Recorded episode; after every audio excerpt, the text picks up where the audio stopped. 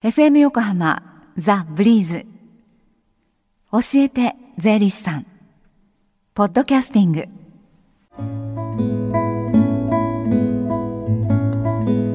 11時20分になりました。さあ火曜日のこの時間は私たちの生活から切っても切り離せない税金についてアドバイスをいただきますよ。教えて税理士さんのコーナーです。スタジオには東京地方税理士会から海野博隆さん。お迎えしています。皆さんよろしくお願いします。さあ今週はどんなお話でしょうか？はい、えー、今週はあの最近リタイア後に海外で暮らしたいけど税金がどうなるのという相談が実は多くいただいていて、はい、でまた将来海外で暮らすいわゆるリタイアメントプラン。っていうのを立てていらっしゃる方も多くいらっしゃるみたいで、はい、興味を持っている方多いんですね、えー、みたいですね。そうですね。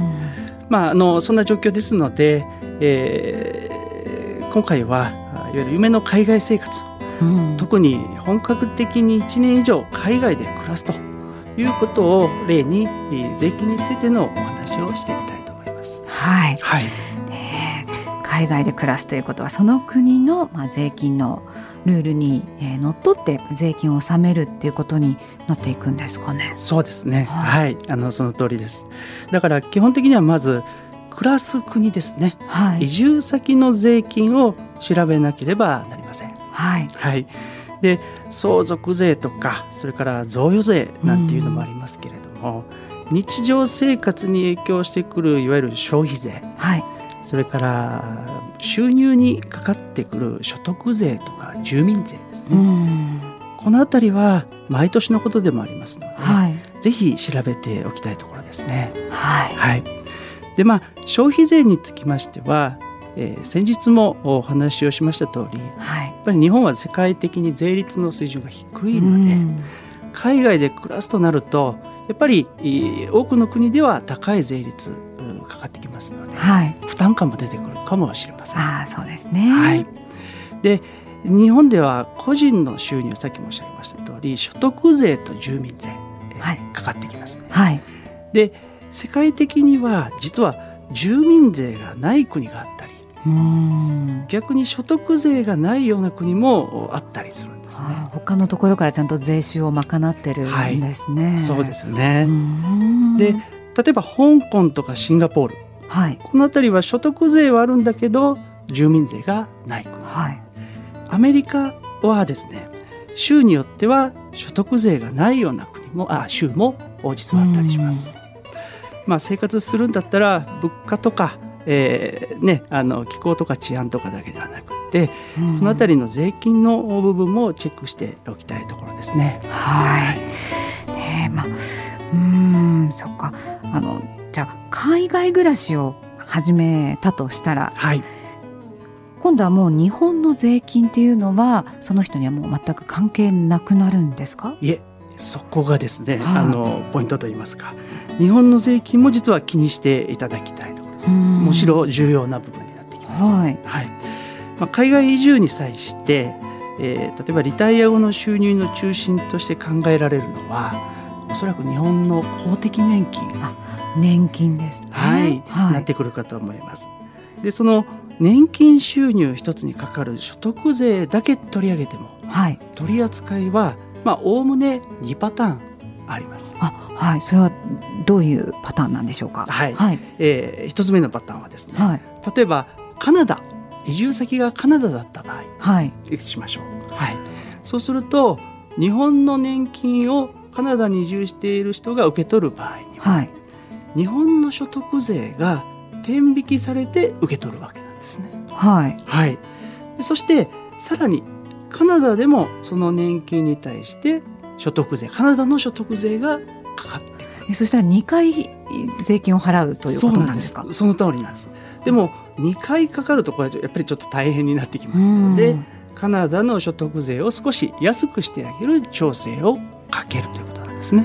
あまあ、はい、ねやっぱり複雑ですね。そうですね。うんこれはちょっとあのいろいろと複雑なんですよね。ねまあなので日本っていうのは世界の国々、まあ、60弱ぐらいの国々と実は租税条約というのを結んでるんですね。はい、でそういう面倒にならないように例えば日本の年金などについて、えー、いろんな取り決めをしています。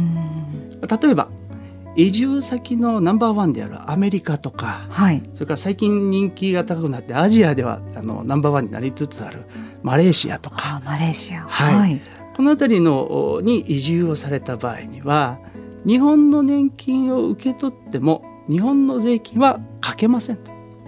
うん。で移住先の国だけで税金をかけるという取り決めがあるんですよね。こっちの方がシンプルでそうなんですすっきりしますね。はいそうなんですよね。なのでまずはこの移住先があ移住先の国と日本がこの租税条約っていうのを結んでいるかどうかと、これがポイントになってきます。なるほど、ね、年金一つその受け取ることに関して言っても、はい、ね、どこに移住するかその移住先によって、ね、税金の取り扱いが変わるんですね。そういうことですね、はい、で場合によってはあの収入の柱が年金だけではなくて、はい、例えば、えー、株式の運用をして配当金をもらってますよとかそれから不動産賃貸をして収入がありますよとか、はい、あるいはお給料もらってますよっていうケースもあると思います。はい、で取り扱いもそれぞれで、えー、いろいろで、はい。えー、時には日本で確定申告をしなきゃいけないと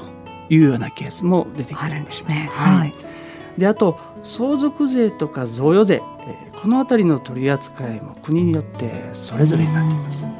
手続きもやっぱりいろいろなんですよね。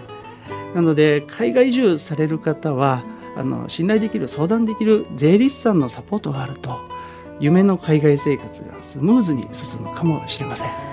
ね、やっぱりそのあの分野のやっぱり専門家に本当に頼れる、はい、ね、税理士さんにやっぱり相談しないと本当にもうケースバイケースでこんなに複雑ですとね。そうですね。はい、はい、でまあ、こうしたこう税金の税金のこと全般に、はい、えー、相談できる機会というのはこの後あるでしょうか？はい、はい、あります、えー。東京地方税理士会の鎌倉支部による無料相談会、えー、税務無料税務相談ですね、はい、えー、開催いたします。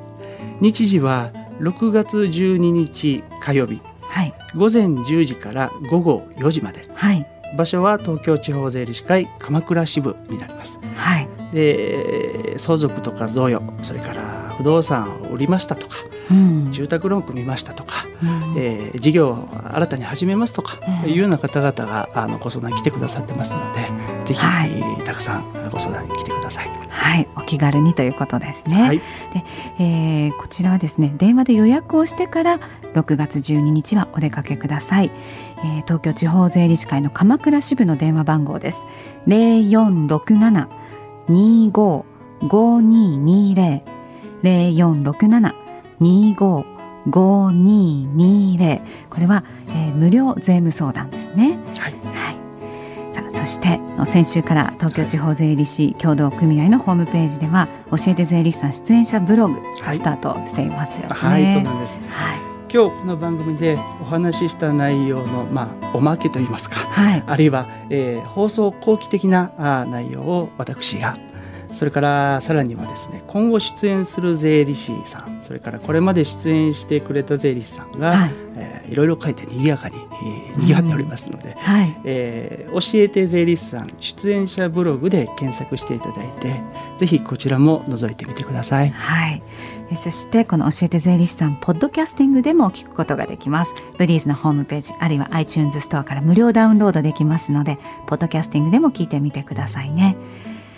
文野さんどうもありがとうございましたありがとうございました税金について学ぶ教えて税理士さんでした Deep inside your ear still lingers on the fading sound of footsteps so clear to hear whenever I find you with empty beer bottles in your hand I see someone four years old staring back at me.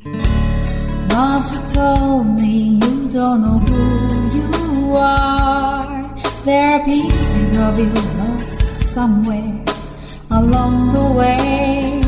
And you've been searching hopelessly in a wrong place.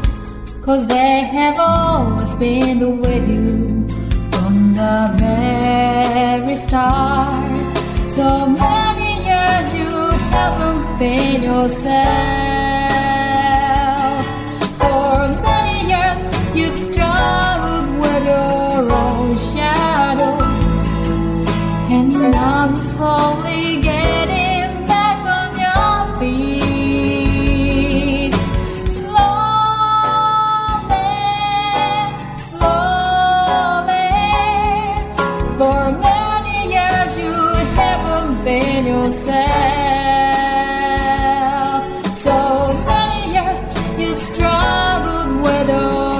shadow. And now you're here with lost pieces together.